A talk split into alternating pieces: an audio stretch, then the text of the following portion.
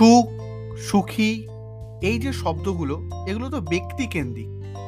আর এই শব্দগুলোই যখন একটা প্রতিষ্ঠান বা একটা দেশ এর সঙ্গে জড়িয়ে যায় ব্যাপারটা কি একটু জটিল হয়ে গেল? আমি কি বোঝাতে পারছি না? চলুন, শুরু করি। বিশ্বের সুখী দেশগুলির তালিকায় শীর্ষ ফিনল্যান্ড। এই নিয়ে ঠিক ষষ্ঠবার দেড়শোরও বেশি দেশকে নিয়ে তৈরি এই তালিকায় ভারত রয়েছে একশো ছাব্বিশতম স্থানে। প্রতিবেশী নেপাল, চীন, বাংলাদেশ ও শ্রীলঙ্কা থেকেও নিচে। আন্তর্জাতিক সুখ দিবস উপলক্ষে প্রকাশিত একটি রিপোর্টে এই তথ্য আমরা পেলাম। এদিন বিশ্বের সুখী দেশ নিয়ে তাদের বার্ষিক রিপোর্ট প্রকাশ করেছে রাষ্ট্রসংঘের একটি সংস্থা। রিপোর্ট অনুযায়ী ফিনল্যান্ডের পর দ্বিতীয় ও তৃতীয় স্থানে যথাক্রমে রয়েছে ডেনমার্ক ও আইসল্যান্ড। সমীক্ষার সঙ্গে যুক্ত এক গবেষকের কথায়, নর্ডিক দেশগুলিতে ব্যক্তি ও প্রতিষ্ঠানের উপর ভরসার মাত্রা অনেকটাই বেড়েছে। শুধু তাই নয়, করোনা মহামারী পর্বে পশ্চিম ইউরোপের অধিকাংশ দেশের তুলনায় এই দেশগুলিতে মৃত্যু হার অনেক কম।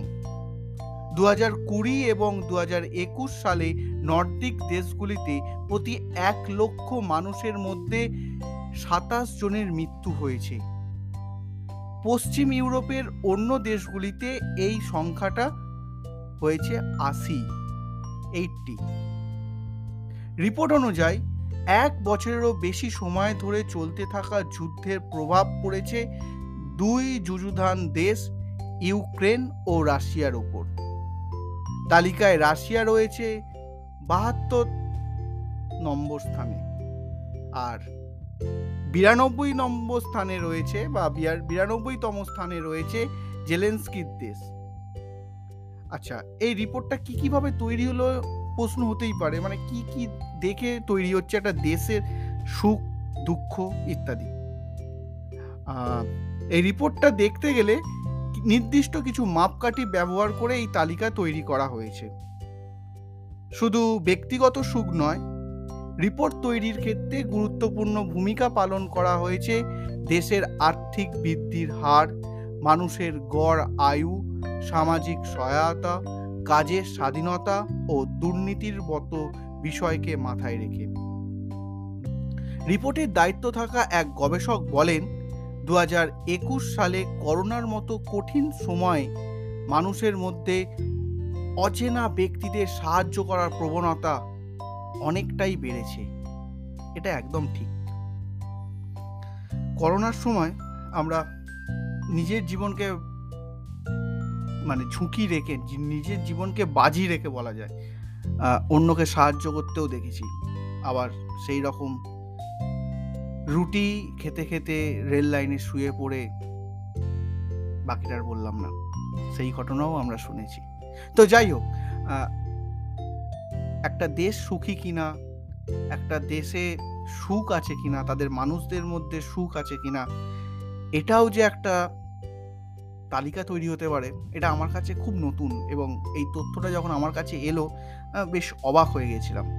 সেই হিসাবে তথ্যটা আপনাদের কাছে তুলে ধরলাম। কীরকম লাগল অবশ্যই জানাবেন। আর সেটার থেকেও বেশি জানানো দরকার যে, আপনারা এটা কি আগে জানতেন যে একটা দেশ সুখী হয় বা এরকম একটা তালিকা তৈরি হয়?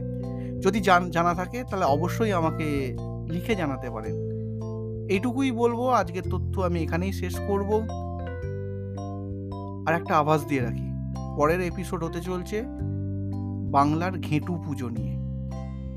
ঘেঁটু গান, ঘেঁটুর একটা পালা যে হয় বা ঘেঁটু উৎসব বা বিষ্ণু বিরোধী ঘেঁটু, এইটা নিয়ে আমি একটা এপিসোড করতে চলেছি বা পরের এপিসোডেই আসছে। যাই হোক, আজকের এপিসোড সব থেকে সুখী দেশ ফিনল্যান্ড, একশো ছাব্বিশতম স্থানে ভারত, সুখী ভারত, একশো ছাব্বিশতম স্থানে। কীরকম লাগল? অবশ্যই জানাবেন।